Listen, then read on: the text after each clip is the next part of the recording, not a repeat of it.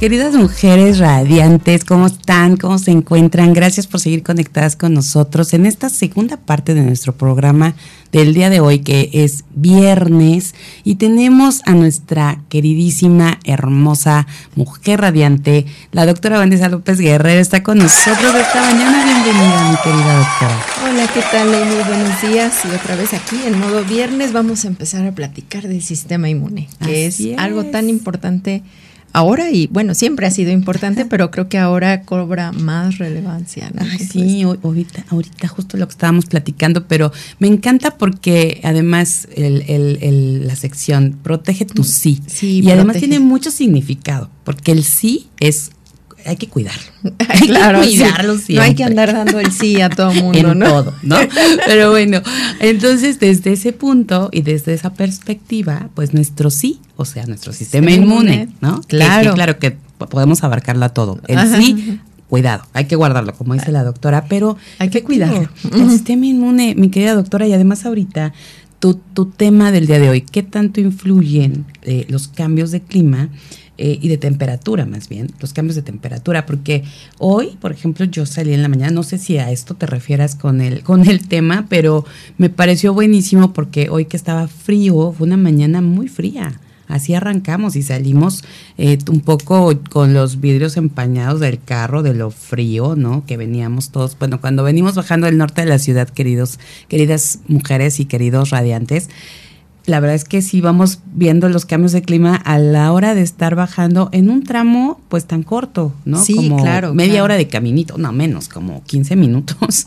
Sí, esto es bien importante porque fíjate que ahorita hasta cualquier cosa, eh, a todo le asumimos que nos puede dar gripa o que nos puede enfermar de la garganta o que nos puede pues enfermar en general, ¿no? Siempre decimos, ay, es que me las tomé muy frías, ¿no? O sea, las tazas de agua. ¿no? Sí, o sea, el cambio de temperatura. Nadie pensó otra cosa. No, nadie, nadie, nadie. Siempre pensamos que, este, que el comer hielo o que salir, como dices tú, a un, a de estás en calientito en casa y sales a lo frío, te enferma. Y en realidad hay un poco de razón en eso. No quiere decir que el frío como tal te cause una enfermedad sino que debilita el sistema inmune. o ah, sea, es interesantísimo cómo estos cambios bruscos de temperatura en algunas situaciones pueden llegar a estresar al sistema inmunológico y lo debilita, de tal manera que te hace más susceptible a las enfermedades respiratorias principalmente. Y esto lo vemos muy claro, mira, si realmente el frío o el calor nos enfermara, o sea, estos cambios fueran el motivo de la, de la enfermedad, del, pues realmente no tendríamos, este, nos enfermaríamos de diarrea, de cualquier cosa. Claro. Pero no, es particularmente de las enfermedades respiratorias. Entonces, ¿qué es lo que pasa? Cuando nosotros salimos a un ambiente frío, nuestras mucosas, que es lo que está expuesto, que es por donde respiramos, también este, eh, eh, tiene que estar tibiecitos. De hecho, nuestro aire es calientito, ¿no? Para mantener la humedad y demás, y, y mantenga protegido a los epitelios. Cuando hay este cambio brusco, ese aire ya no es tan húmedo y se seca, o a veces en caso de Cuernavaca o el de la playa llega a ser otro tipo de humedad, otra, otra humedad mayor. Entonces cambia como el microambiente de ahí. Lo que hace es que las células queden expuestas y si entra un virus o una bacteria oportunista en este caso, pues te puede llegar a infectar. Pero luego las mamás somos muy así de, ay, ponte el suéter, ¿no? Este, pero tiene mucha razón. Sí. Mira, por algo siempre dicen, ¿no? Por algo esa experiencia de las mamás, de las abuelitas, ¿no? Yo me acuerdo que sí, empezaba el frito y no puedes salir sin el suéter, bueno, hasta el gorro. Ajá, sí, el gorro. El gorro. la bufanda, la bufanda, todo eso, pues tiene, te digo, tiene cierta razón, aunque la causa no sea eh, particularmente el frío, los cambios bruscos son los que hacen que se debilite el sistema inmune. También pasa lo mismo con eh, que es que el niño anda sin zapatos, ¿no? Pisando el, frío.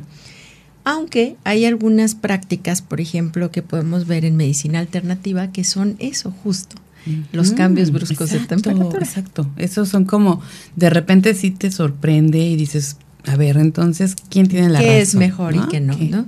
La verdad es que cuando, cuando el cambio es brusco, digamos, ambiental, como que estás trabajando, como que vas a la escuela, tiene otro contexto, ¿eh? o sea, es como el estrés mismo y el cambio de temperatura estresa más al sistema inmune. Y cuando es una práctica como, por ejemplo, podemos ver estas personas que que lo hacen por placer, ¿no? Meterse a una cubeta con hielos, a una tuna con hielos y que dicen que activa el sistema inmune. Ahí podemos hablar de, activación y de estrés, de las dos cosas. Y parece ser que tiene un efecto benéfico y también lo que es el calor, que es el temazcal, este, el sauna en la medicina tradicional se ha visto que tiene impacto bastante positivo. Es lo que te iba a decir, no me digas que no, mi querida doctora, porque no sabes lo que viví ah, por cumplir ese, ese reto y esa fuerza de estar en un temazcal no salirme, no huir, quedarme ahí todo lo que duró el tema del temazcal, aunque de repente sentía ya el calor a todo lo que da. Y luego dije, no me voy a dejar que me echen la cubetada de agua fría. Cero lo voy a hacer. Pero ya que estaba afuera, dije, claro que sí, todas lo están haciendo. Y si dicen que es bueno, pues venga, ¿no? Y entonces la cubetada de agua helada, entonces no me digas ahorita que no hay beneficio. No, no, claro, te digo, es que depende del contexto. O sea, no es lo mismo salir corriendo a trabajar que salir corriendo del temazcal, ¿no? Ok, ok, ok, gracias. Gracias porque dije, no, no, no me digas que no, vale la pena. Yo creo que, yo creo que hay, hay ahí un, un, factor muy importante que es eh, qué tan qué tan consciente estás de lo que estás haciendo. Porque mira, muchos pediatras y muchos médicos alergólogos, todo eso, recomiendan justo, por ejemplo, que los niños caminen en pasto. ¿no? Que es algo, y descalzos, ¿no? Y, y, si es este, y no importa que está mojado, o sea, simplemente el hacer ese contacto con esos antígenos hace que justo el sistema inmune se, se fortalezca en muchos sentidos. También, por ejemplo, las caminatas en el bosque y todo lo que este, los árboles eh, van eliminando en, el, en el ambiente, uno no lo pensaría, pero tienen impacto en el sistema inmune. Todas estas sustancias con las que se comunican los árboles, porque los árboles se comunican entre ellos mediante sustancias que liberan al aire, ¿no? Y esto hace que pues haya la floración, en fin, todo está comunicado todas esas, esas partículas que nosotros podríamos llegar a respirar, estas moléculas que, con las que se comunican, son bastante benéficas para el sistema inmune. Y justo hay, hay todo un, tratado ya de que los baños de bosque, ahora le dicen, ¿no? Este. Ay, qué rico, ya me dieron ganas de ir al bosque. Sí, nada más. Vámonos este fin de semana, un paseo por el bosque. Sí, aquí tanto, ¿no? Que hay para, para el lado norte, ¿no? Es, es bien bonito y ese olor a pino y toda esa, esa parte es muy benéfica y hace frío, por ejemplo. Híjole, acabo de tomar una decisión en este momento increíble. Me voy a una cabaña. Justo. y que además entras y huele a pino totalmente, de todo lo que rodea. Qué increíble que, todo esto sea benéfico y no lo apreciemos y está ahí sin que nos cueste. Sí, te digo, los contextos son la cantidad de estrés que puedas tener previo más el cambio de temperatura. ¿No? Porque, por ejemplo, si tú estás en Acapulco bien relajado y te metes al mar, o sea que está frío y todo eso, no te pasa nada, ¿no? Es como, digo, total, si hay un exceso de sol, si hay un exceso también de agua, pues evidentemente va a haber algún problema. Pero digo, esos cambios no son tan radicales, eh, no causan tanto impacto como el que ya traes un estrés y luego después expones a tu cuerpo a otro estrés. Mira, mm, mira nada más, no hay que tener entonces ahí bien consciente en qué en qué nivel estamos. Ajá, en qué rayita de estrés tenemos. Por eso hay que estar relajados porque si si tú estás estresado todo el tiempo y aparte tienes cambios de temperatura bruscos, eso va a debilitar más tu sistema. Pero si, por ejemplo, eres una persona bastante tranquila que se la vive relajado, no, no, no quiere decir con esto que nos valga el mundo, ¿verdad? Claro. Sino que más bien tomemos las cosas como son. Eh, no va a impactar tanto este tipo de estrés ambiental o este tipo de estrés físico, porque es un estrés físico finalmente. No, bueno, es que de verdad que eh, escucharte, mi querida doctora, siempre estamos como en otra, en otra cosa y cuando te escuchamos nos abres tanto el panorama de lo que es la realidad y bueno, obviamente apegado a, a la ciencia, ¿no? Y a lo que tú, todas las investigaciones que has hecho. Y, de verdad que, gracias por venir a compartir, porque creo que ahí teníamos mucha confusión y, esto nos aclara más, más allá y, y, hay nada más que estar viendo esas rayitas de estrés, qué tal están. Y vamos a seguir esta conversación, solo vamos a una pausa, no se vayan, regresamos con más.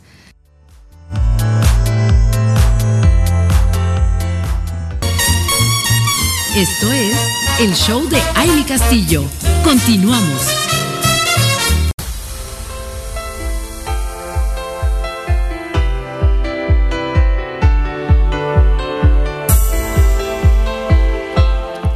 Seguimos aquí compartiendo con ustedes, mujeres radiantes. Les recordamos nuestro WhatsApp en cabina 777-610-0035.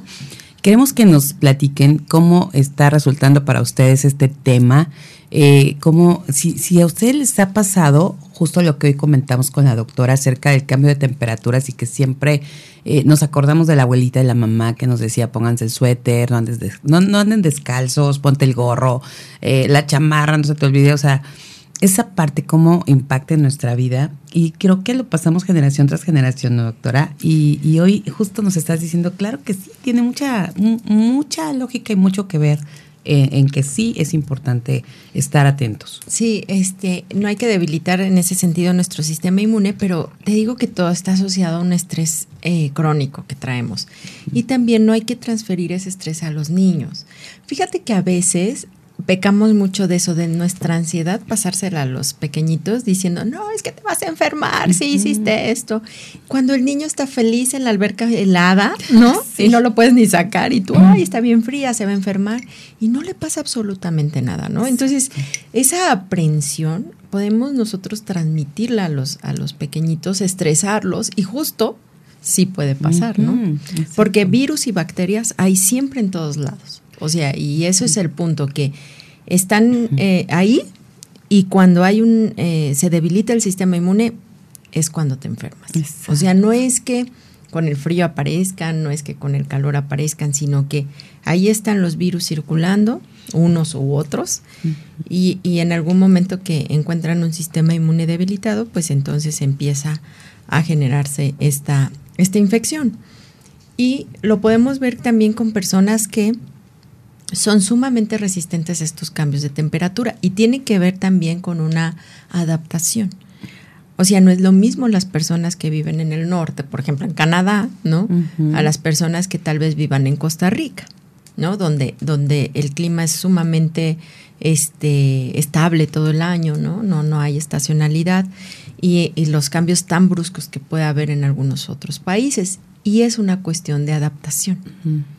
Y eso en México, pues tenemos varios climas, ¿no? Tú lo has dicho, aquí mismo en Cuernavaca, aquí mismo en Morelos, podemos ver diferentes climas en un pedacito, ¿no?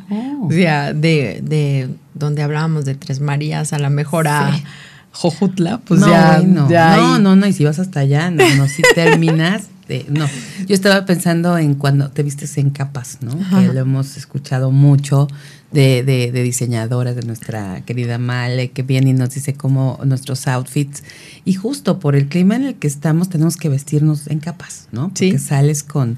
Sobre todo si vives en el norte de la ciudad, imagínate que llegues hasta el sur, o sea, Jojutla, no, bueno, ya llegas en traje de baño, ¿no? O sea, te vas quitando las capas, ¿no? Desde la desde el abrigo, la chamarra, ¿no? Por ejemplo, la bufanda, ¿no? Este, y, vas quitando. Y la verdad es que sí está bastante extremo en un solo estado. Entonces, claro. en país es también la diversidad. Sí, sí, sí. Y fíjate, hay que, hay que ver todas estas recomendaciones de las abuelitas y todo lo que hemos platicado como una recomendación, justo como eso, ¿no? Como, pero también no abusar mucho de esto. Mira, luego he visto que traen a bebés este, súper envueltos en tiempo de calor y dices tú, híjole, lo vas a ahogar, ¿no? O sea, este, el bebé se puede hasta deshidratar.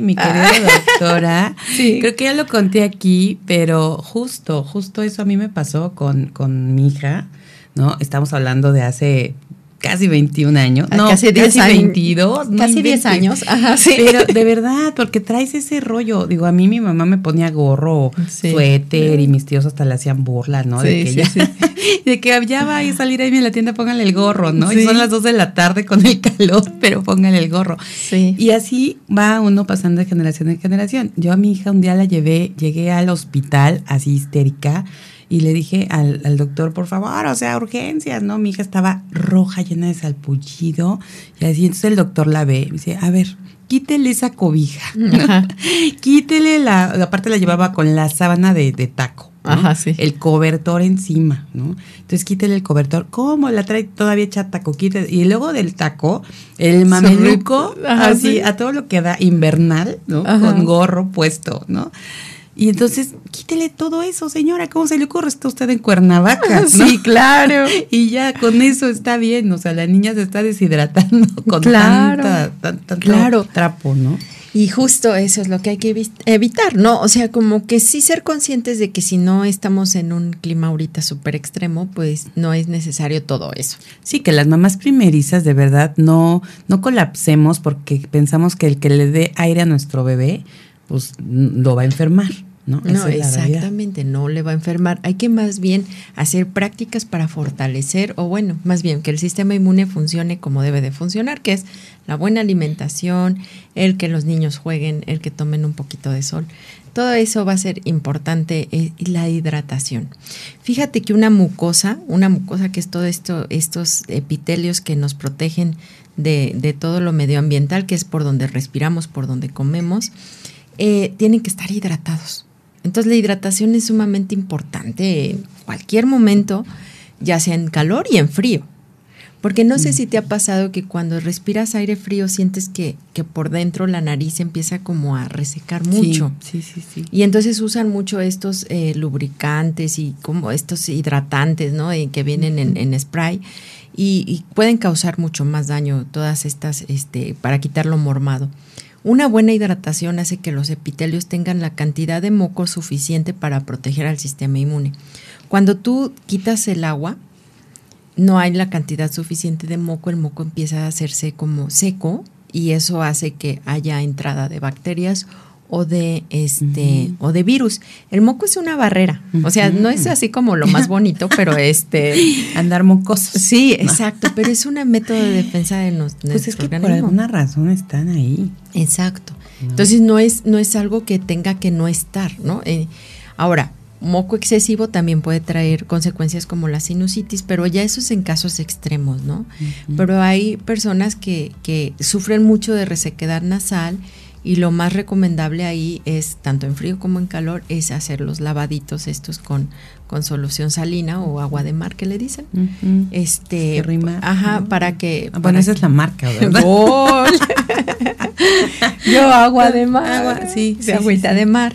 Este, pues son bastante buenos, o sea, se pueden usar, pero que no tengan medicamentos, ¿no? Porque eso sí puede causar con la, a la larga una atrofia del tejido. Sí, como me ahorita pienso y, y sí también en algún momento creo que se hizo como muy común que incluso con un resfriado, con una gripita, o a veces aunque no, pero te sientes congestionado y estás con las gotas. Ajá, eso es malo, sí. Que luego te arde hasta donde no, porque ya de verdad ya te dejó ahí todo irritado, todo. Sí, no, no, esos medicamentos son de rescate, o sea, cuando de veras no puedes respirar y ya, pero no tiene que ser su uso crónico porque trae consecuencias sobre el epitelio nasal y puede tener consecuencias serias. Entonces, no son recomendables este eh, todo el tiempo, sino simplemente en algunas eh, cuestiones. Es mejor usar este tipo de cosas naturales como más, me, digo, sin medicamentos, como para aliviar ese, ese, eso que se morma o eso que se, que se reseca.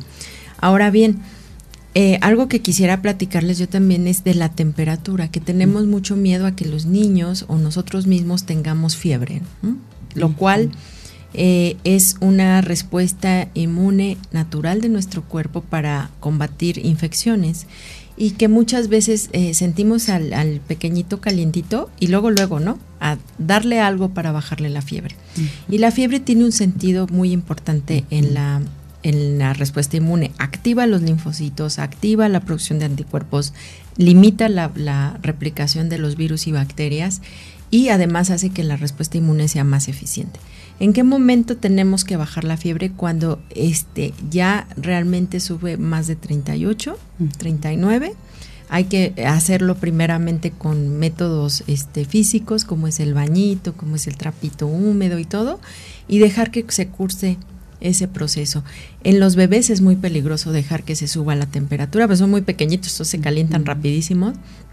Ahí sí hay que este, ir con el pediatra y todo, pero si vemos que nuestro eh, pequeñito, no sé, que, ya camina, tiene un poquito de fiebre, hay que dejar que curse y solamente si vemos algún síntoma mucho más fuerte que eso, o que sube arriba de 38.5, o que el niño está demasiado inquieto, entonces sí hay que recurrir a los antipiréticos, que son estas cosas que les damos para bajar la fiebre.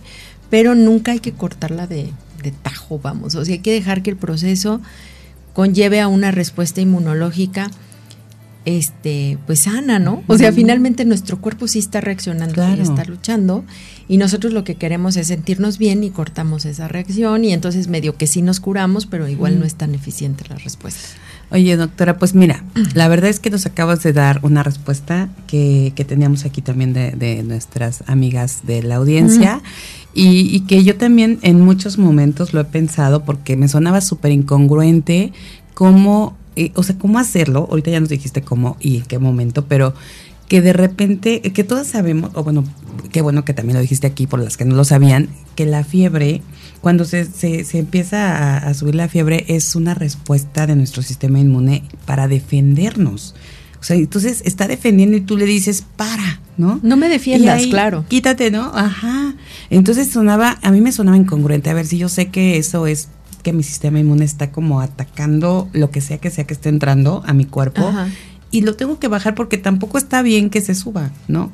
entonces, esa parte era como el choque de ¿qué hago? ¿No? ¿Me bajo la fiebre o no me la bajo? Me espero y qué tal que al rato ya está muy alta y ya no puedes bajarla. Entonces te entran como muchas cositas ahí en la cabeza que dices, mejor me tomo, me tomo ese, e, esa pastillita para bajarla antes de que a lo mejor cumpla su cometido. Fíjate que es bien, bien interesante cómo en la medicina tradicional es al revés. O sea, hay que mantener caliente a la persona y lo, ponen y le ponen y le ponen y le ponen cobijas y lo ponen así para que justo suba la temperatura. El sistema inmune haga su chamba. Inmediato, claro. Y entonces la persona empieza a sudar y, todo ese tipo de, de reacciones. Y ahí es cuando te das cuenta, bueno, hay un conocimiento. Ahora, la fiebre sí puede ser peligrosa, sobre todo en pequeñitos, muy pequeñitos. ¿no? Puede haber convulsiones, que normalmente son convulsiones que no tienen mayor, pero en ellos puede ser más peligroso. Pero en un adulto, por ejemplo, si no te pasa de 39, o sea, realmente no hay una razón por qué bajarla. Solita va a bajar cuando tu sistema inmune así lo indique. Perfecto. Bueno, pues nos queda muy claro esto, doctora. Qué bueno, qué bueno que lo dices, porque sí era algo que nos hacía como clic en la cabeza.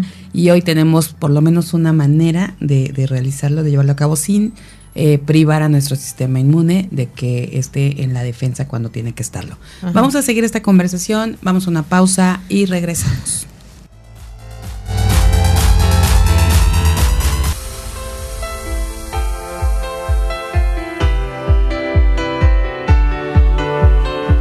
Ya estamos de regreso. Qué bueno que sigues conectada con nosotros a través de www.soymujerradiante.com o también que estés conectada en nuestra super app que estamos ahí como Soy Mujer Radiante. Si todavía no la tienen, de verdad, eh, descárguenla. Estamos en Apple Store, estamos en Play Store.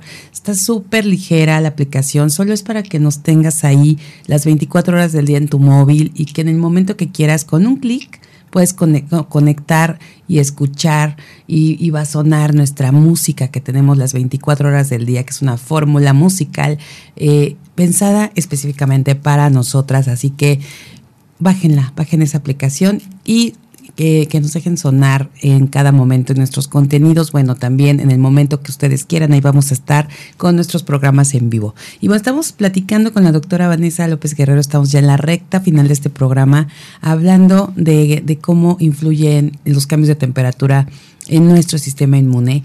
Y bueno, nos ha aclarado muchísimas cosas eh, esta mañana, eh, pero quisiera, doctora, quisiéramos como un resumen, como de lo más importante para tenerlo muy en cuenta y que no se nos pase y, y, tener bien claro de qué forma puede influir, pero de forma positiva. De forma positiva. Fíjate que, bueno, los cambios de temperatura en sí no son el factor que te enferma, ¿no? Lo que te enferman son las bacterias y los virus que entran en el momento en que el sistema inmune se debilita. Estos cambios de temperatura bruscos pueden debilitar al sistema inmune cuando hay un estrés crónico de por medio, ¿no? O sea, como que una persona que no tiene ese estrés difícilmente se va a enfermar por esos cambios bruscos de temperatura y lo que hacen es que debilitan principalmente las vías respiratorias altas, que es donde respiramos, ¿no?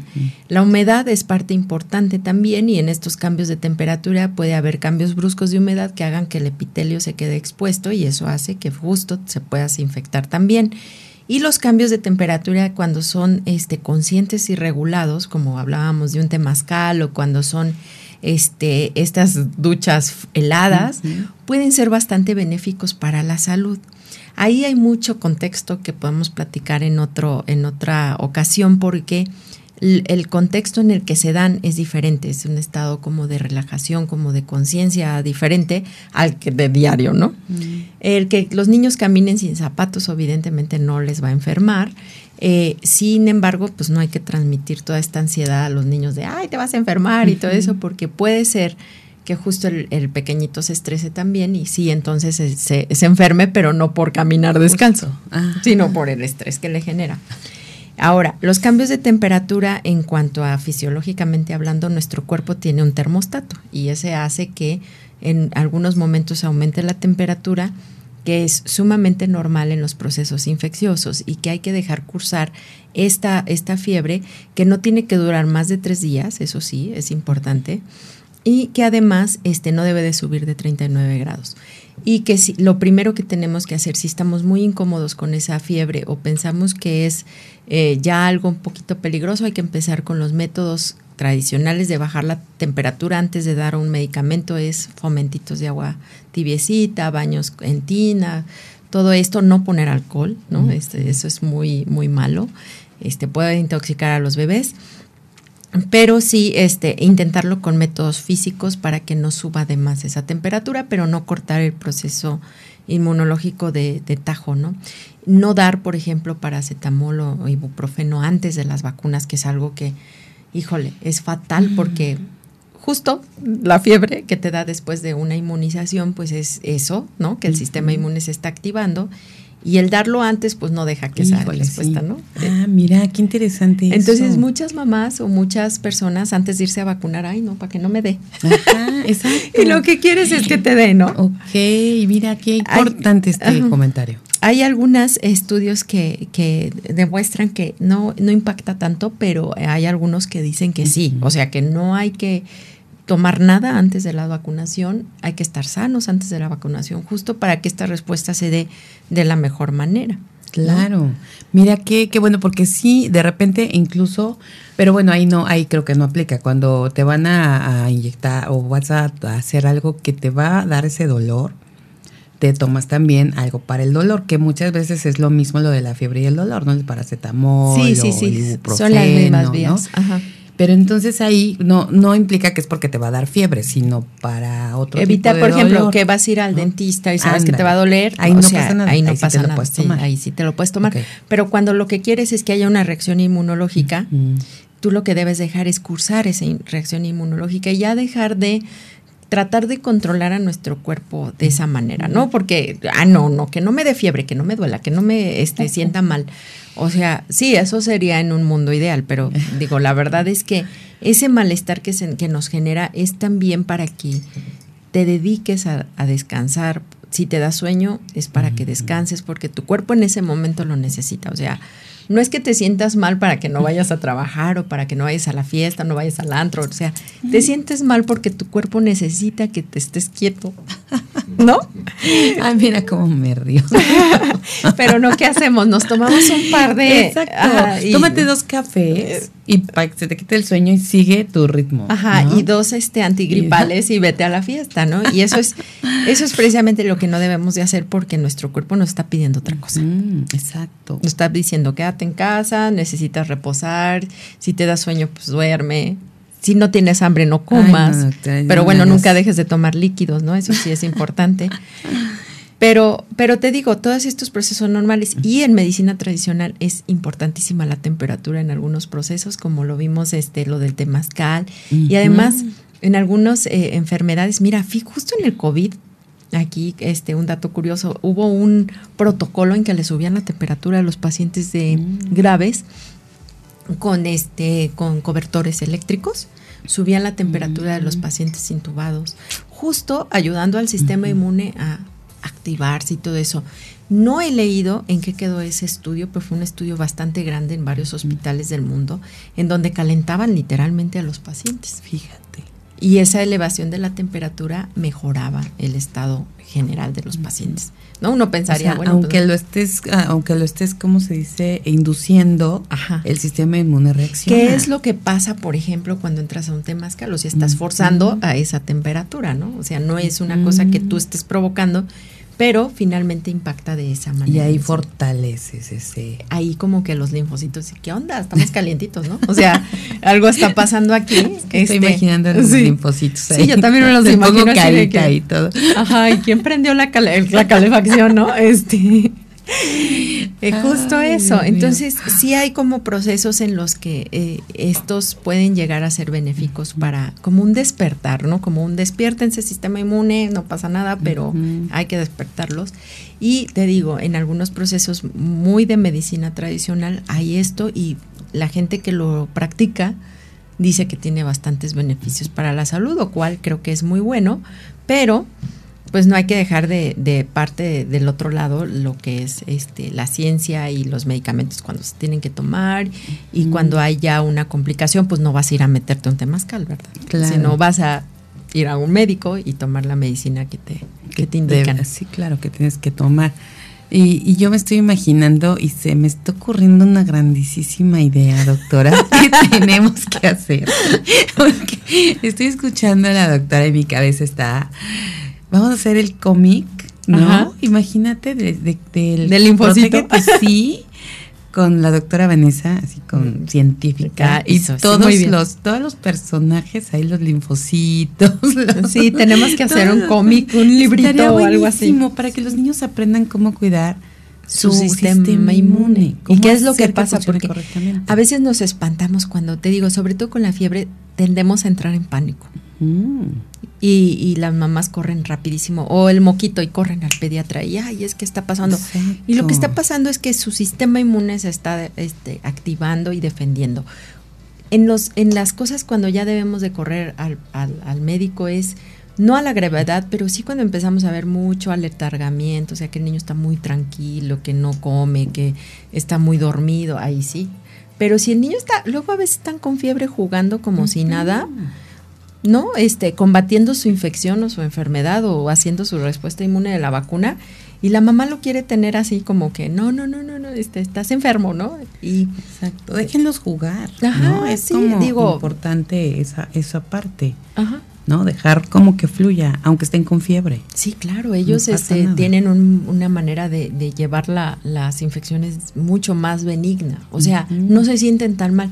Cuando un bebito ya se siente muy mal o está muy lloroncito y todo eso, sí hay que ver las causas y a lo mejor necesita un, un extra, ¿no? Un antibiótico o un medicamento, pero no correr ante el primer síntoma, así como que el moquito ya salió y ya, ay, es que tiene algo, porque tendemos a llenar a los niños de muchos medicamentos como antigripales o antihistamínicos, porque es alérgico y todo, y pues a lo mejor ni es, eh, ¿no? Y simplemente esa vez tuvo moquitos con algo y nosotros ya estamos entrando en pánico, ¿no?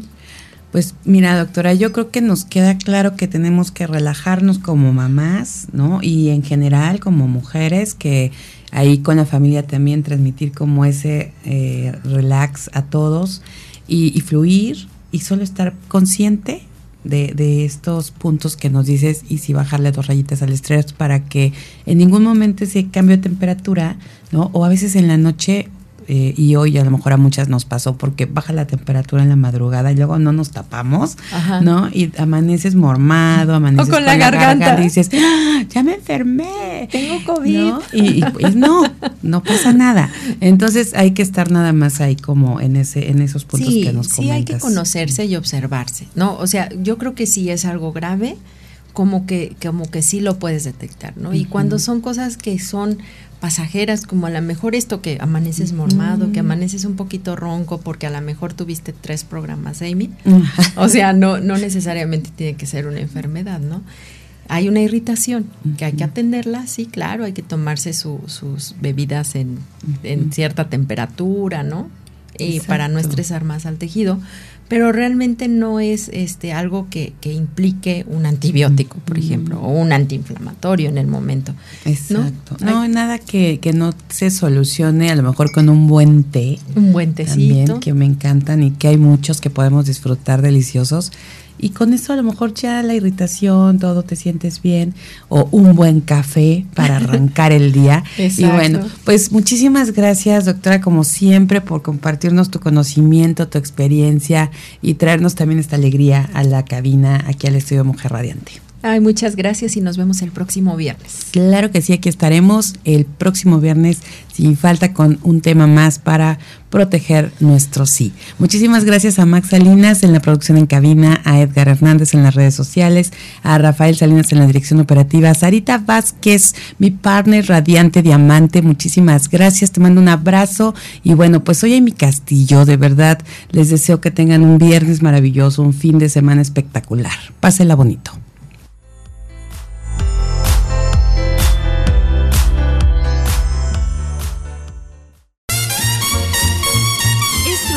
Por hoy. Te esperamos en la próxima emisión del Show de Amy Castillo.